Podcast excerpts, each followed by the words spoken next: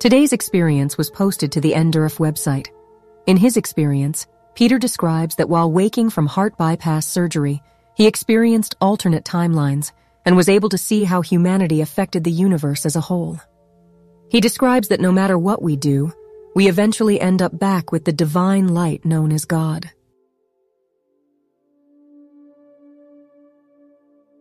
While waking up during bypass surgery, I had an experience with light that I'm calling deja vu. There have been countless documented near death experiences of this stage of return. As my experience didn't have a linear sequence of happenings and the timeline was playing the other way around, the term deja vu comes closer to what was experienced. Imagine the process if you would cut the timeline someplace with scissors, then also cutting the next piece, then twist these together at 180 degrees, and then glue it back. Reality becomes scrolled for the experiencer in a way that they are always aware of what will follow in the next few seconds. At the beginning of this vision, I could predict word for word the dialogues and actions happening in the environment upon waking. Then I would hear it again exactly as it happened. That timeline could scroll in the other sense was not something new to me. But that they happen to also be an exact part of reality and simply belong to the human body of experience doesn't fit with a linear view of the world. Nor can the intellect relate to this unbelievable experience.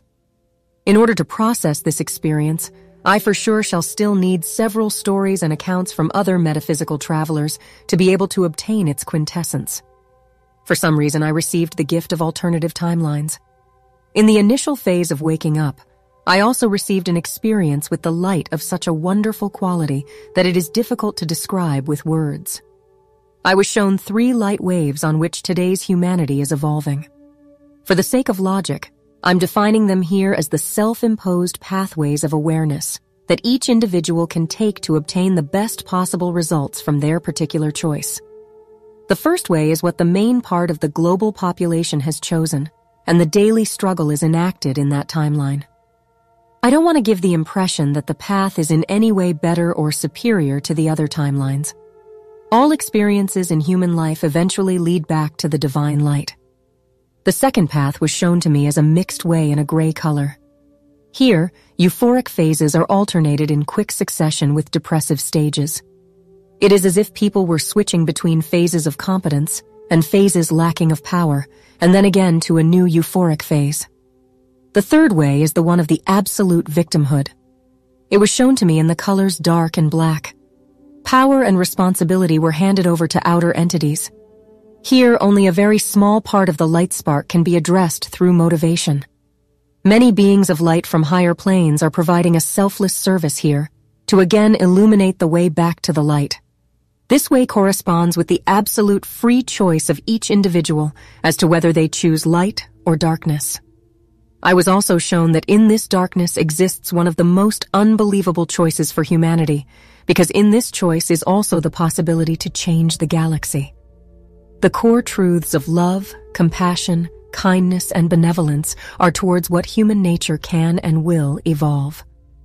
The first path of those three is so unbelievable for us incarnated beings. It can only be termed with definitions of utopia, the heavenly life of angels, and or ecstatic rapture. There is a beautiful part of beings who always stay in this realm. They are dancing and singing through life. For them, Terms like synchronicity, grace, or cosmic guidance are the central and essential elements in life.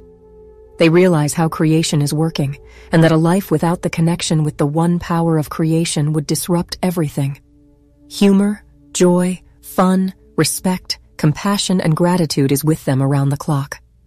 In this wonderful place, all fear is dissolved like mist in a brilliant sun. It is an all-encompassing field with absolute acceptance, comfort, peace, connectedness, and 100% awareness to be in the right place. During this time of considering those things, I was guided by a wonderful being of light. I don't remember somebody else or meeting a certain individual. Only those impressions of the light of love and the perfect comprehension and acceptance remained. At that moment, it simply seemed unbelievable and impossible to choose another path than the one of the light. What illuminates my life again and again from my light experience is the irrepressible joy and happiness of an experience of indescribable beauty. I believe that all people go through this same wonderful experience in a state of separation of the body, general anesthesia, unconsciousness. Unfortunately, they cannot all remember it. I felt pure love, shining brighter than anything you can imagine. Everything is as beautiful, as pure as love and compassion. So that when you cross the veil and return to the other side, you are becoming a part of it. We are bathing in the beauty of the song that makes our hearts sing. That's God. Nobody can give us something bigger. We wouldn't see it or understand it. That's spirit in its highest form. We as humans feel so alone and on our own. It's such a crushing feeling to remain in this imagined separation of our most wonderful thing, and then to feel this earthly experience so painfully. In the middle of life, a light experience happens that sweeps away all the reactions about this imaginary separation and dissolves the last doubts with this pure white light like a fog. It's the disintegration of a self constructed veil that prevented a realization that all people are entitled to have as their birthright. It's delightful to know that the light is the most wonderful symphony in the cosmos, and that it contains the colors and the sense of touch of the most beautiful experiences a wonderful soul experience that is imprinted in the deepest cells of the body. For a moment, I was on the other side of the veil. I was allowed to be part of this wonderful source of creation, together with billions of points of light, which we call angel beings, shining brighter than the light. I was in the company of the highest compassion, with the highest love. All media, the total daily literature is filled with dramas happening around the globe every minute. How can somebody get the idea to write a text motivating us to get another point of view about the calamities in the world? What is motivating him to see the good in all those events, even if they might be so disturbing? That's probably the one decisive question for the survival of manhood. The thought power of the whole of humanity is used to bring anarchy and separation between people. Human thoughts are creative and should, and can be guided by us into appropriate pathways. It depends on all of us to exercise our responsibility and realize the true impact of our actions here in their entirety. We can't avoid completely stepping away from all dramas. Disasters and calamities of humanity want to invite us to send our compassion and our benevolent energy generously toward the concerned people. Something which should be rather considered normal if our brothers and sister are in need. Even if the spiritual life can't be proved 100%, there are irrefutable testimonies of this process. For me, this process of evidence became superfluous to my light experience.